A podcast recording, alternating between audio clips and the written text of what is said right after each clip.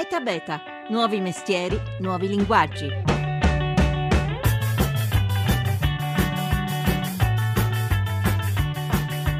EveryRide, che sta per tutte le corse, è un'applicazione molto semplice da usare che permette di vedere su una singola mappa tutti i servizi di car sharing, bike sharing e scooter sharing, e mettere una propria destinazione e avere delle stime di tempi e costi per raggiungere la destinazione, e quindi scegliere il veicolo che meglio si adatta alle proprie esigenze, ossia quello che costa meno o quello che è più rapido per raggiungere la destinazione. Tutto questo nell'aggregatore EveryRide. Gli spazi fisici, i territori, si possono occupare o conquistare, ma non si possono creare. Gli spazi virtuali, quelli di internet, invece si possono creare, moltiplicare, espandere, possono dare vita a un complesso intreccio di comunità fatte di persone vere, con tutte le luci e tutte le ombre. Buongiorno da Massimo Cerfolini, benvenuti a ETA BETA. Per iscriverci l'SMS è 335 699 2949, WhatsApp 335 699 2639, oppure potete intervenire su Facebook o potete intervenire su Twitter a ETA BETA Radio 1. Allora, la copertina di oggi la firma Lorenzo Polentes, l'editore di EveryRide, e questa app che aggrega tutti i servizi di car sharing e non solo in tutte le città è una delle infinite espressioni delle tribù virtuali che ogni giorno nascono dentro la rete, ed è anche, non a caso, una delle realtà ospitate all'Internet Festival che inizia proprio domani a Pisa, ed è dedicato questo festival proprio al concetto di cos'è il nuovo spazio digitale. Allora do il benvenuto alla coordinatrice del festival, Adriana De Cesare, buongiorno. Buongiorno. Allora, 4 giorni, 200 eventi dedicati alla rete e un'idea chiave su cui riflettere, appunto questa qua, che mai nella storia umana si erano creati dal nulla tanti spazi virtuali a una velocità folle, in continua mutazione, senza dire tutto sommato regole precise che la governino. Qual è la caratteristica di questa nuova geografia che si sovrappone alla geografia fisica che tutti conosciamo? La caratteristica è proprio quella di non preesistere prima, ma che dipende fondamentalmente dagli artefici che possono creare questi nuovi spazi. Tanti artefici per tantissimi spazi, dove le aggregazioni, le relazioni, le interazioni, gli scambi la fanno da padrone. Noi in 4 giorni cerchiamo di riportarli anche fisicamente per far toccare con mano quello che può succedere potenzialmente, sperando nel nostro piccolo, ma nel grande di questo cosmo digitale, che possa essere l'innovazione un motore di cambiamento reale. È una delle realtà, delle tribù digitali, come le chiamate voi, più consistenti, che conta oltre 1,5 miliardi di persone nel mondo, è quella di Facebook, su cui ieri però si è abbattuta su attivazione di un giovane avvocato austriaco la sentenza della Corte di Giustizia Europea, che ha dichiarato illegale il trasferimento dei nostri dati personali negli Stati Uniti, dove, come dimostrano le rivelazioni di Edward Snowden, operano programmi governativi di sorveglianza su tutte le comunicazioni che circolano a livello globale. Noi abbiamo chiesto un parere proprio a uno degli ospiti che interverranno domani all'Internet Fest di Pisa, l'avvocato Ernesto Belisario, che è il vicepresidente di Digital Champions. Sentiamo. La sentenza della Corte di Giustizia dice che gli Stati Uniti non sono necessariamente un porto sicuro per i dati degli utenti.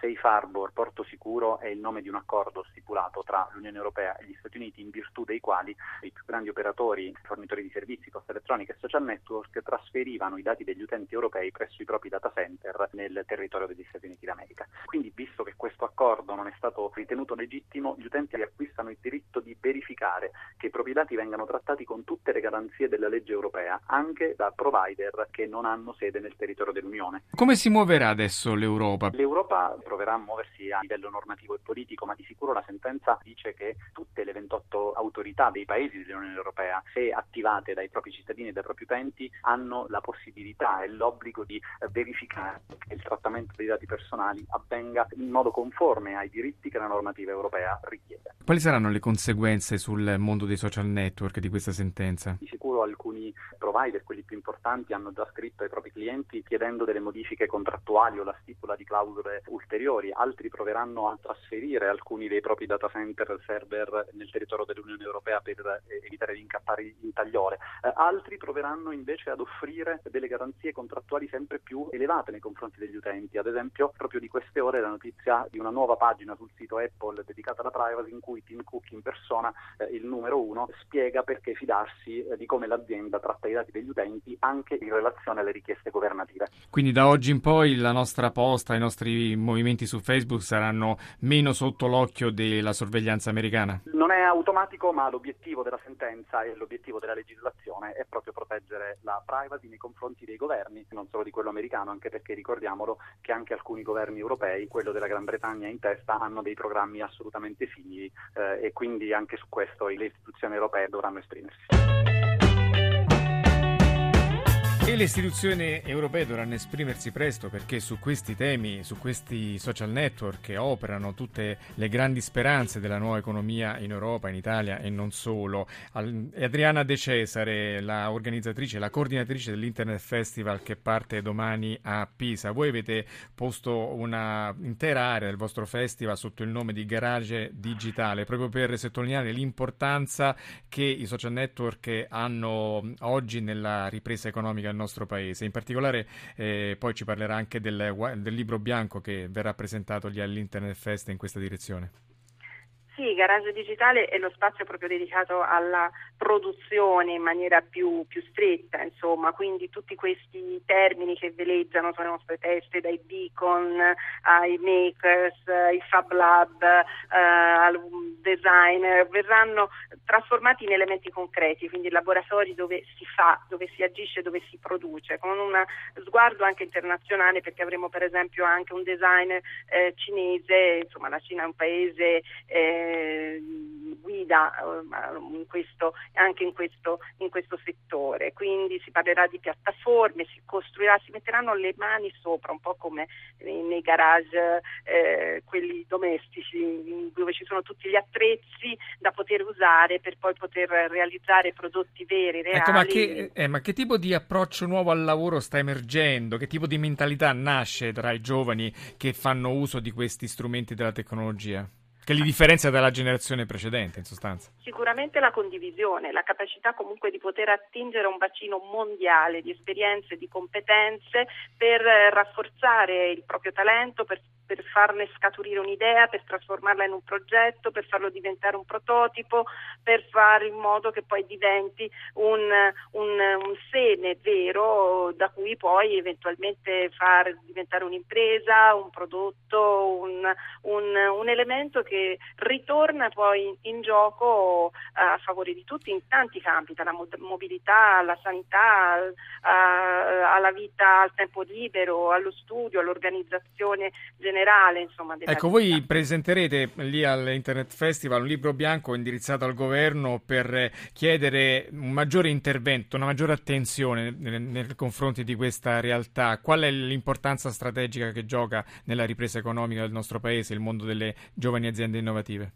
Sicuramente fondamentale, del resto l'Italia è nota anche per una creatività diffusa da tempo, è proprio un brand mondiale quasi si può dire, però fare in modo che questa creatività attualmente venga sostenuta, venga alimentata e diventi un fattore di sviluppo reale è un passaggio che richiede comunque degli elementi importanti. Il libro bianco ha fatto proprio uno studio, una valutazione, una ricerca sullo stato attuale dell'innovazione, soprattutto per quanto riguarda il mondo delle start-up, individuando degli elementi che sono fondamentali per poter fare in modo che questa fertilità si traduca poi in foresta, in una piantagione solida e ben piantata. Senta, scendendo nel concreto, voi premierete 5 start-up, 5 giovani aziende, una l'abbiamo sentita all'inizio, EveryRide, ma ci sono anche altre belle idee che danno proprio l'idea di un paese di giovani pieni di soluzioni a cui nessuno aveva mai pensato prima.